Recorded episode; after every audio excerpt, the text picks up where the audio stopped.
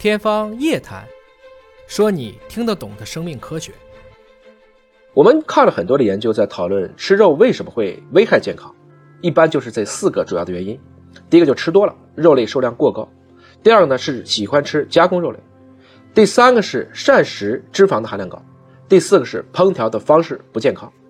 要避开上述雷区呢，我们可以简单的让大家记住：吃肉可以挑白拣瘦，斤斤计较，踊跃争先。大家好，我是尹烨，这期继续给大家聊一聊吃肉和健康，怎么才能两全其美？挑白是说大家吃肉的时候应该多吃一些白肉，比如说去皮的鸡肉、鱼类，还有像虾类这样的海鲜，尽量的多吃一点。每周应该有一天不吃猪肉、牛羊肉这类的红肉，同时每周应有一天要吃鱼类，这是我们讨论的挑白。同时烹调的方式也要挑剔。那肉菜的尽量我们用简单的做法，比如蒸、煮、炖，尽量少吃煎、炒、炸、烤，包括腌制的这样的肉，要减少额外的油脂摄入。在外就餐呢，如果遇到高油的肉菜，用清水涮掉肉表面的油脂再吃。那什么是减瘦呢？那就是说尽可能的当下选择相对瘦一点的肉，包括去皮的禽肉、鱼虾贝类，减少或者说控制从肉类摄入的脂肪，优先吃白肉。其次吃红肉，而且吃红肉的时候，尽量的吃一些瘦的部位。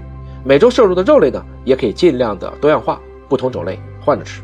谈到斤斤计较呢，就是吃肉的时候呢，一定不要吃的太多。我们一般成人，咱们都知道有三大宏量营养素，那就是我们的碳水化合物、脂肪和蛋白质。一般来说，碳水化合物大概在百分之五十到六十五，脂肪百分之二十到三十，蛋白质补充百分之十到十五这么一个范围。你不会算，或者说这个东西也太麻烦了，我也记不住。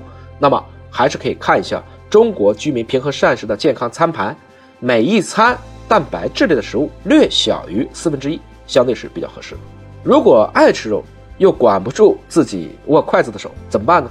先吃蔬菜，包括水果。现在越来越多的研究证明，饭前吃好，吃到半饱的时候，您再摄入肉类，这个时候已经有了一定饱腹感，大脑也就。可以理性的面对秀色可餐的肉类了。需要注意的是，蛋白质的食物可不仅仅只是来自于肉啊，也包括了蛋、大豆对应的制品。所以当天如果已经吃了鸡蛋或者是豆腐，啊，我们从长期的角度来考虑呢，是可以适当的减少肉类摄入的。最后一个就叫踊跃争先，那就是说吃肉肯定要吃新鲜肉烹调的菜肴，少吃加工食品。